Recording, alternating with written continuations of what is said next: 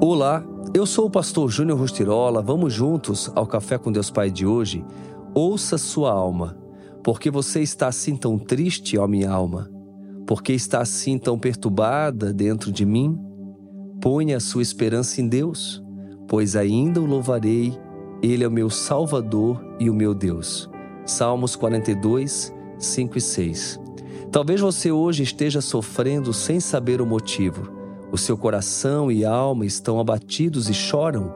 É possível que você busque preencher o vazio de forma superficial, fazendo coisas que não gosta, indo a lugares que não lhe fizeram bem, mantendo diversos tipos de relacionamento, querendo que todos olhem para você com prioridade, atenção e importância.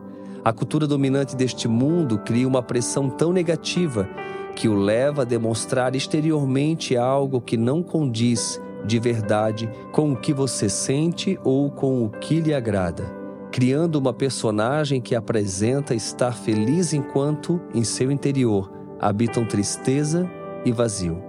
Você não nasceu para viver dessa forma, rastejando por aceitação e aprovação.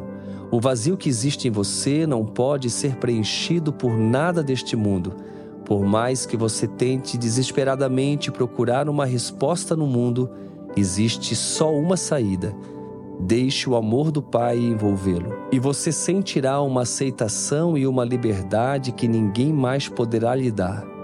Você se sentirá completo e preenchido pelo amor de Jesus na sua vida porque só o amor de Deus pode nos resgatar da posição de humilhação que muitas vezes nos auto-infligimos e nos elevar à condição de filho de Deus. Enquanto eu estive esperando uma postura do meu pai para que de fato vivesse como filho, nunca vivi esse sonho.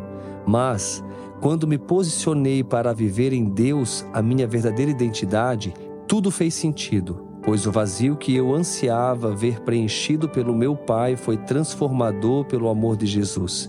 Então, se hoje o seu coração está vazio, peça que o amor de Deus o preencha, para que você de fato possa viver a jornada de filho. E a frase do dia diz assim: às vezes é necessário refletir sobre quem somos para não mudarmos a nossa identidade. Ouça a voz de Deus e viva de fato aquilo que Ele tem reservado para você. Fica aqui o meu abraço, o meu carinho e eu te desejo um excelente dia.